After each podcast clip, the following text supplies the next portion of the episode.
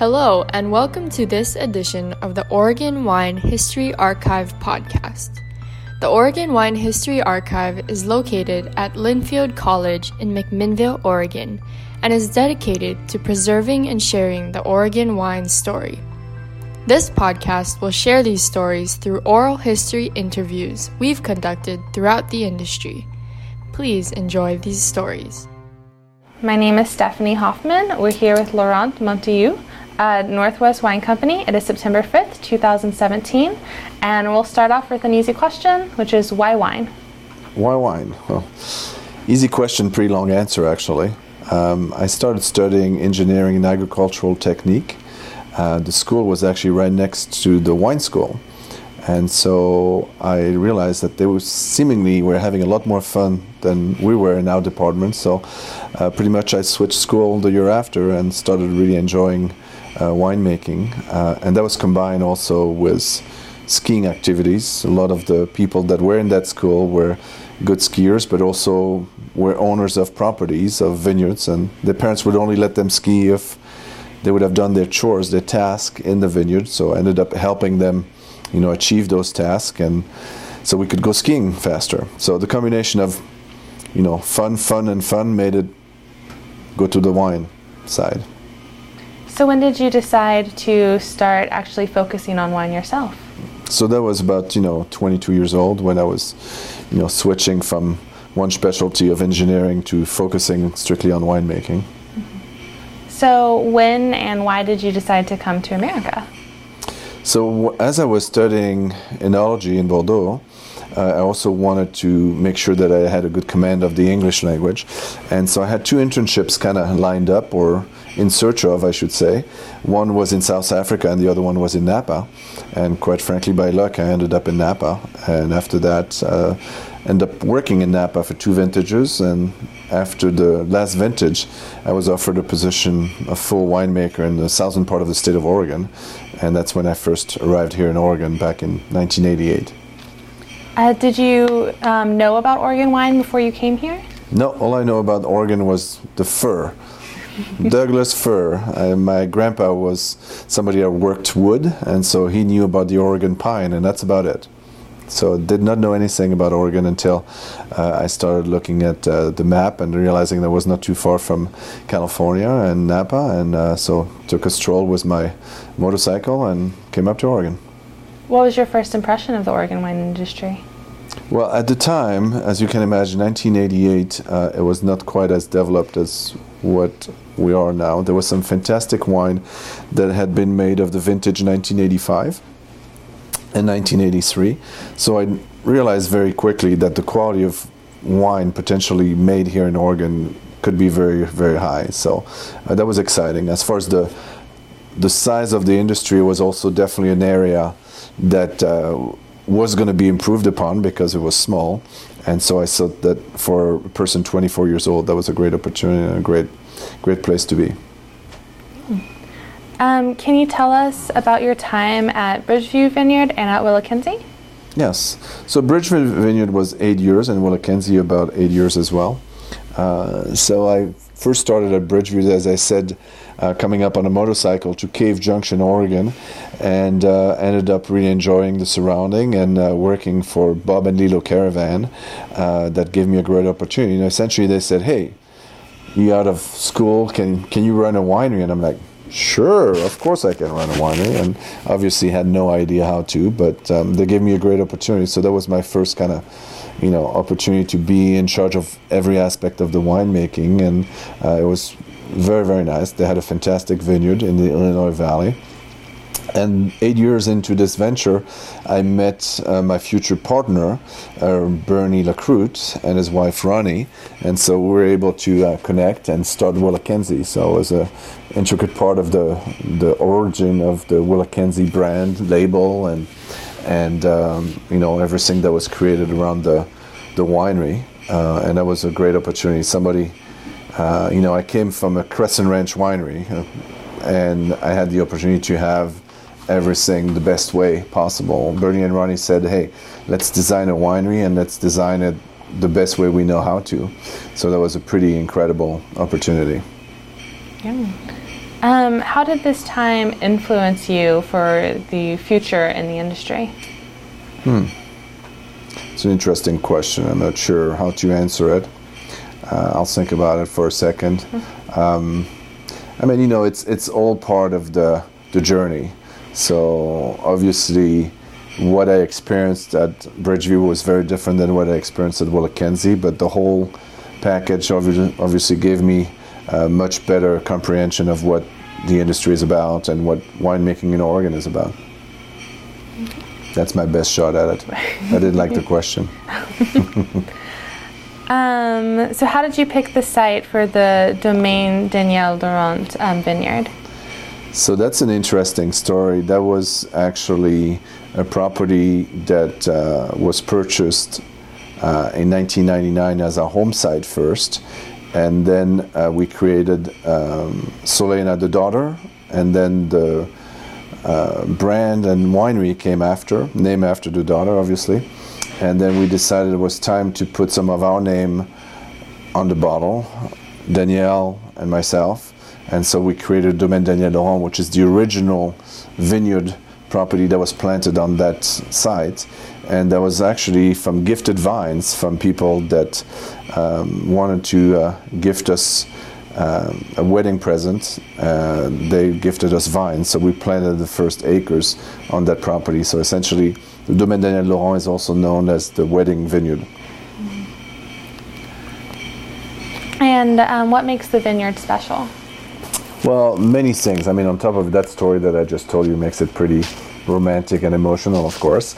Uh, but certainly, uh, it's on WillaKenzie terroir, so it's a sedimentary soil.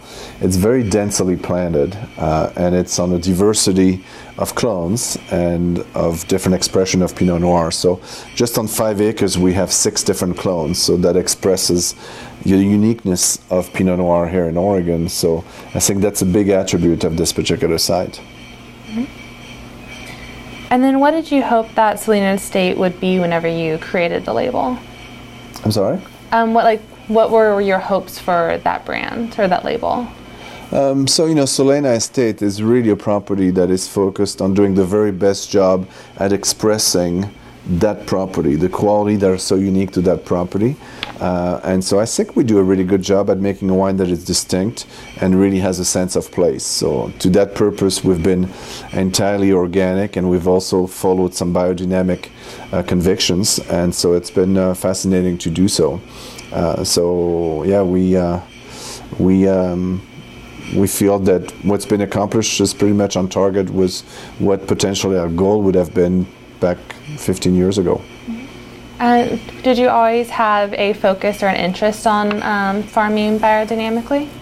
No, actually, that's um, that's something that was uh, kind of uh, important. Uh, that was actually uh, discovered uh, by Jimmy, and you know we talked about it quite a bit. I remember some of the last trip that we took up to Seattle together uh, in a car, and uh, we actually ended up staying in the same room up there in Seattle. It was, you know, a lot cheaper for us, and uh, talking a lot about biodynamism and how uh, Jimmy had kind of led the way a little bit in some things that uh, I didn't quite comprehend at the time, and uh, was fascinated by. So, um, yeah, I have to say that all my convictions about biodynamism have been because of Jimmy kind of opening the door for me.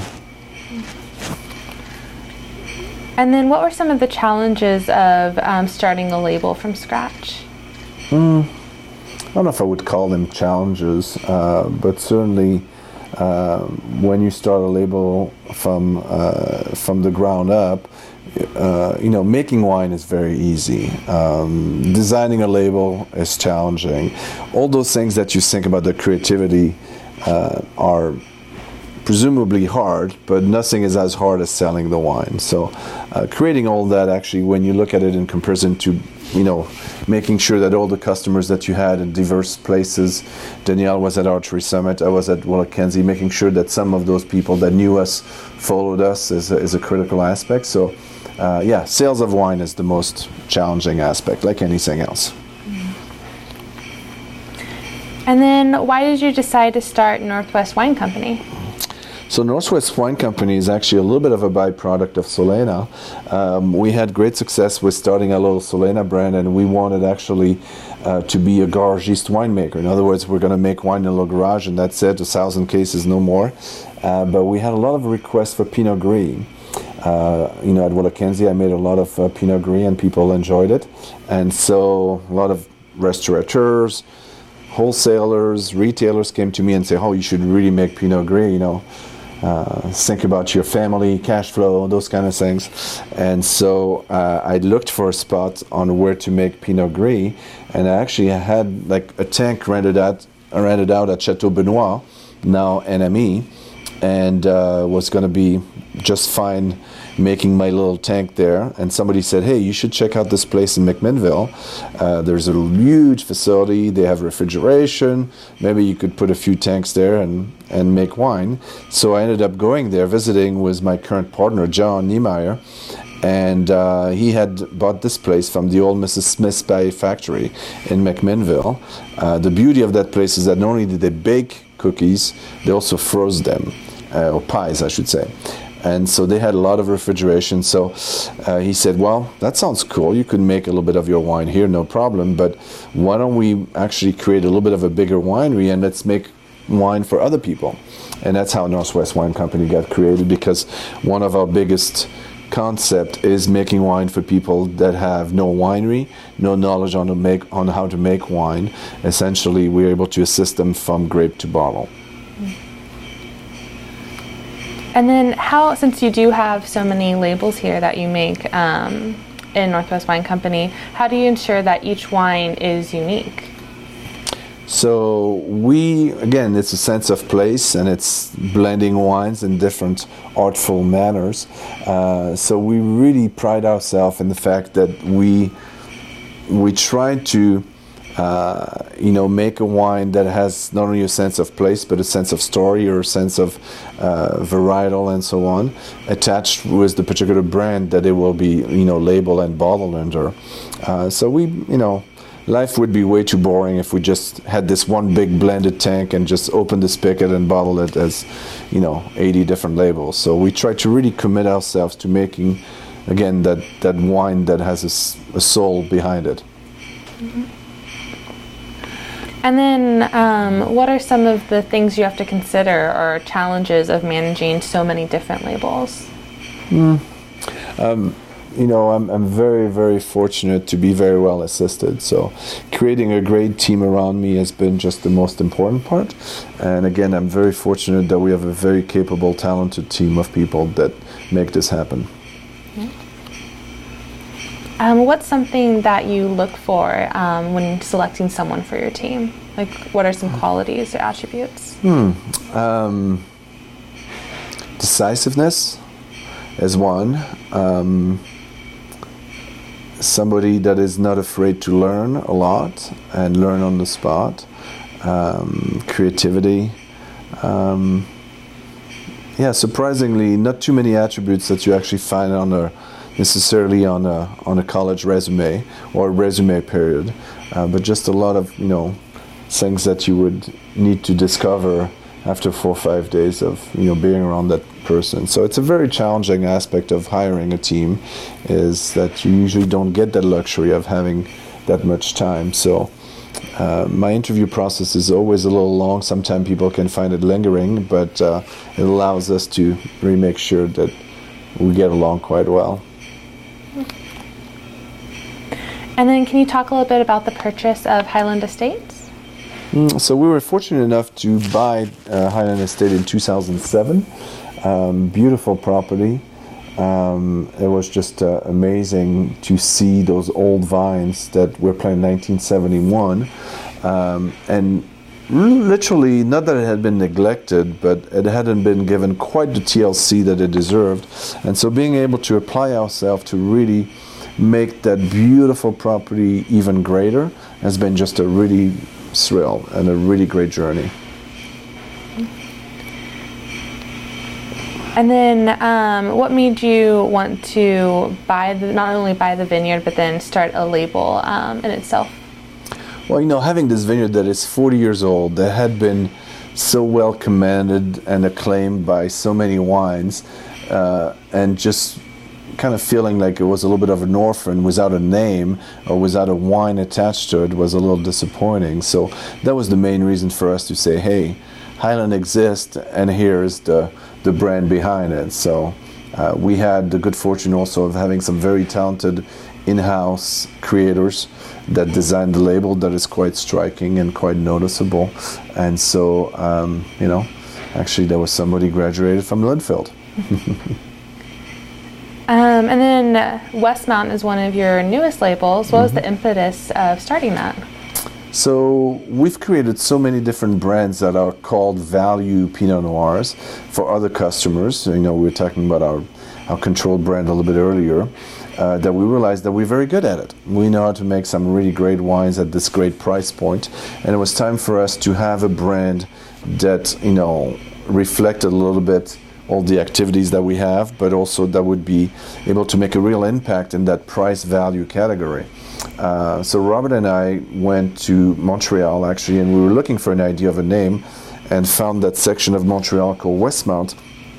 Realizing that there was a lot of fur trading company that were related to Oregon uh, in that sector, and so it all started making sense. And for us, Westmount represents the journey west. It's going west to the mountain. Uh, it's also, uh, you know, a brand that is associated with the outside. It's you know for the mountaineers, it's for the hikers, it's for the bikers. It's you know anybody that enjoys kind of taking some time outside. And most of us in Oregon, I think, enjoy that, and that's why we're here. That's why we suffer through the winter to be able to enjoy those beautiful summer days. Uh, so you know it's it's really a brand that again has a spirit around the Oregon um, wine country. And then, what would you say is your winemaking philosophy? Oh, that's a tough one. I like to say that I'm very off-handed, and so I don't like to be very um, active on on the wine. I'd like to actually let the wine represent the place, and so being hands off as much as possible is probably my attribute and what I try to do the most. Mm-hmm. And then, uh, um, how do you make a great wine regardless of the audience or the price? How do you make a great wine regardless of the audience of the price? Well, I don't think that you know a wine is necessarily quality is driven by the price. You know, so mm-hmm. I think you're putting two things there that may not um, equate. I mean, uh, there's plenty of expensive wines that are not great, and vice versa. Uh, so, but if you're asking how do you make a, a great wine, period, I think that um, again, every winemaker has his own philosophy, and depending on the journey that he or she takes, um, you're more and less successful. Again, for me, identifying a site that I think is very unique and being able to express that site into a bottle of wine is the goal.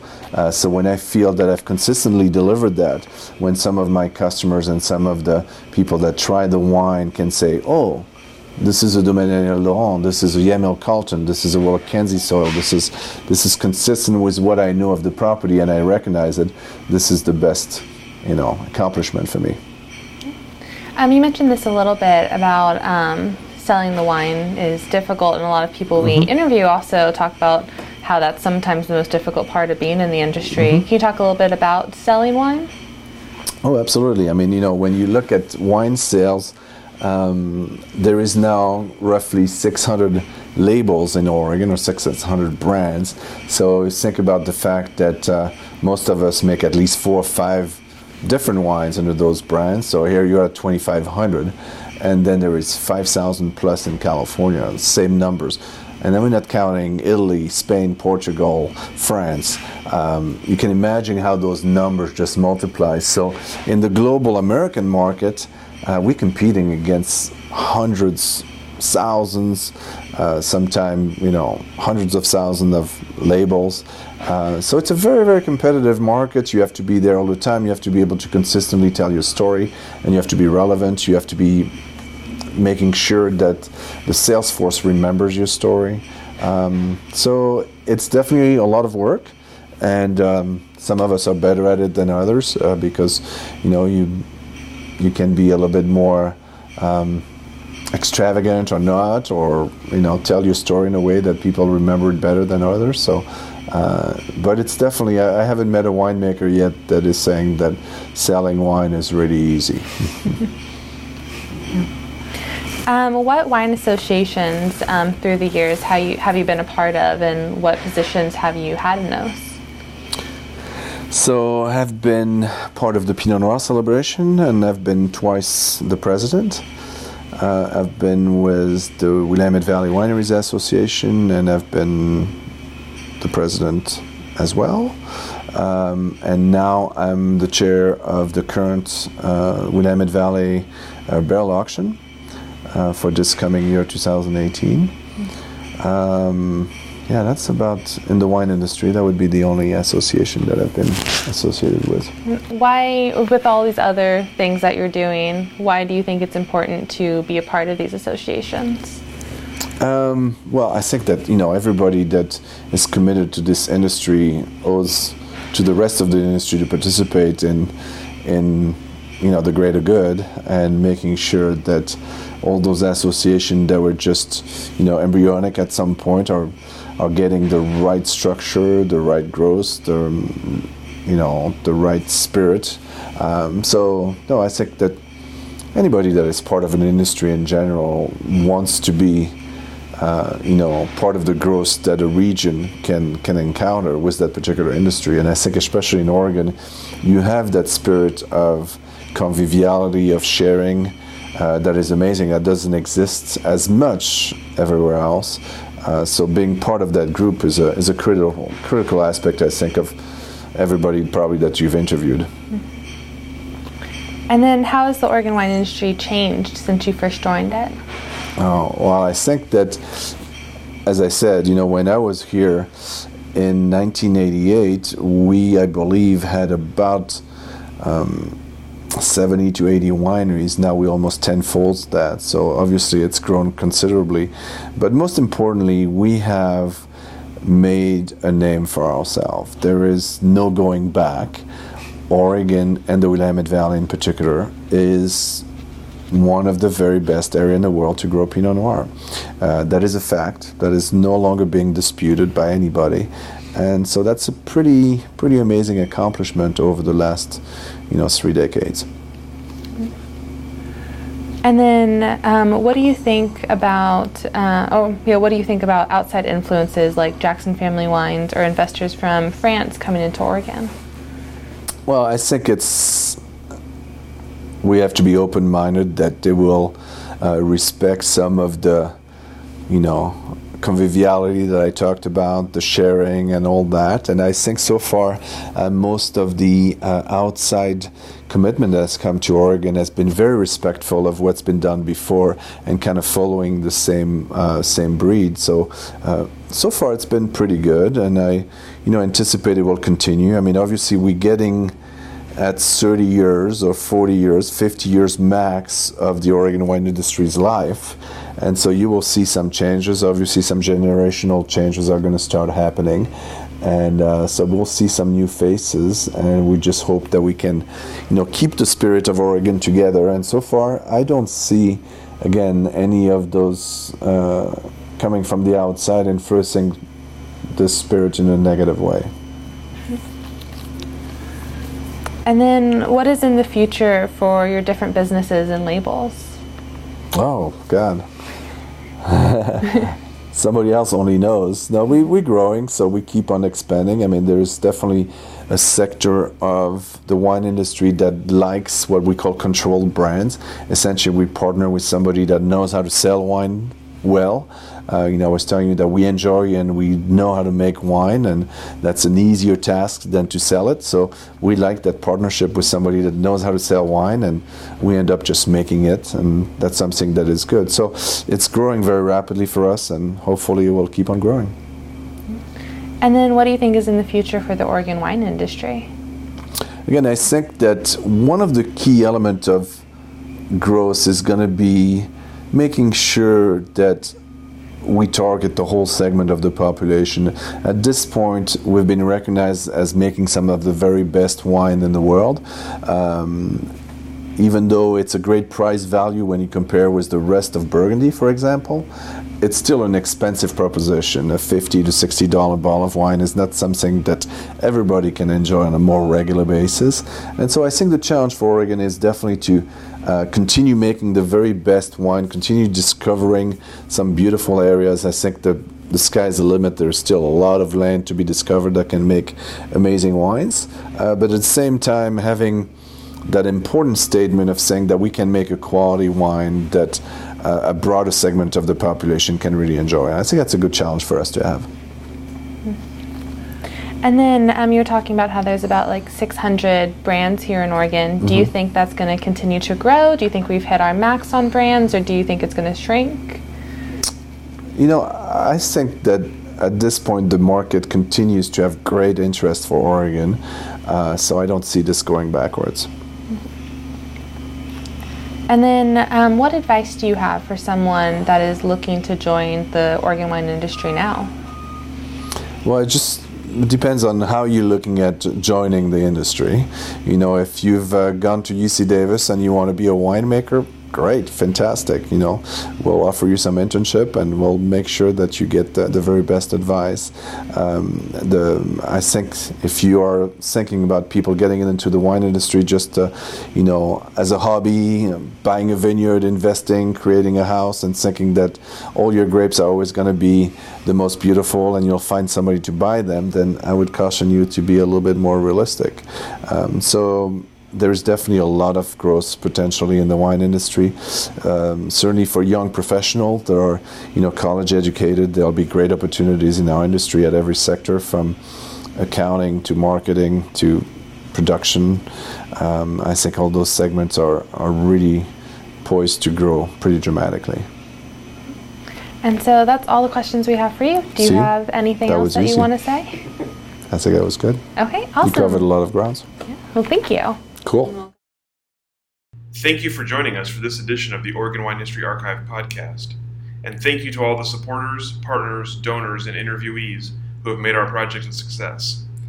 Be sure to check out our website at OregonWineHistoryArchive.org for more interviews, plus photographs, wine labels, and more. And stay tuned for more interviews as we tell the story of Oregon wine. The Oregon Wine History Archive podcast is brought to you by the Oregon Wine History Archive at Linfield College. The executive producer is Kiana Anderson. Producers are Rich Schmidt, Rachel Woody, Stephanie Hofmann, and Camille Weber. And a special thanks to all the Linfield Archive students who have contributed to these oral history interviews over the years.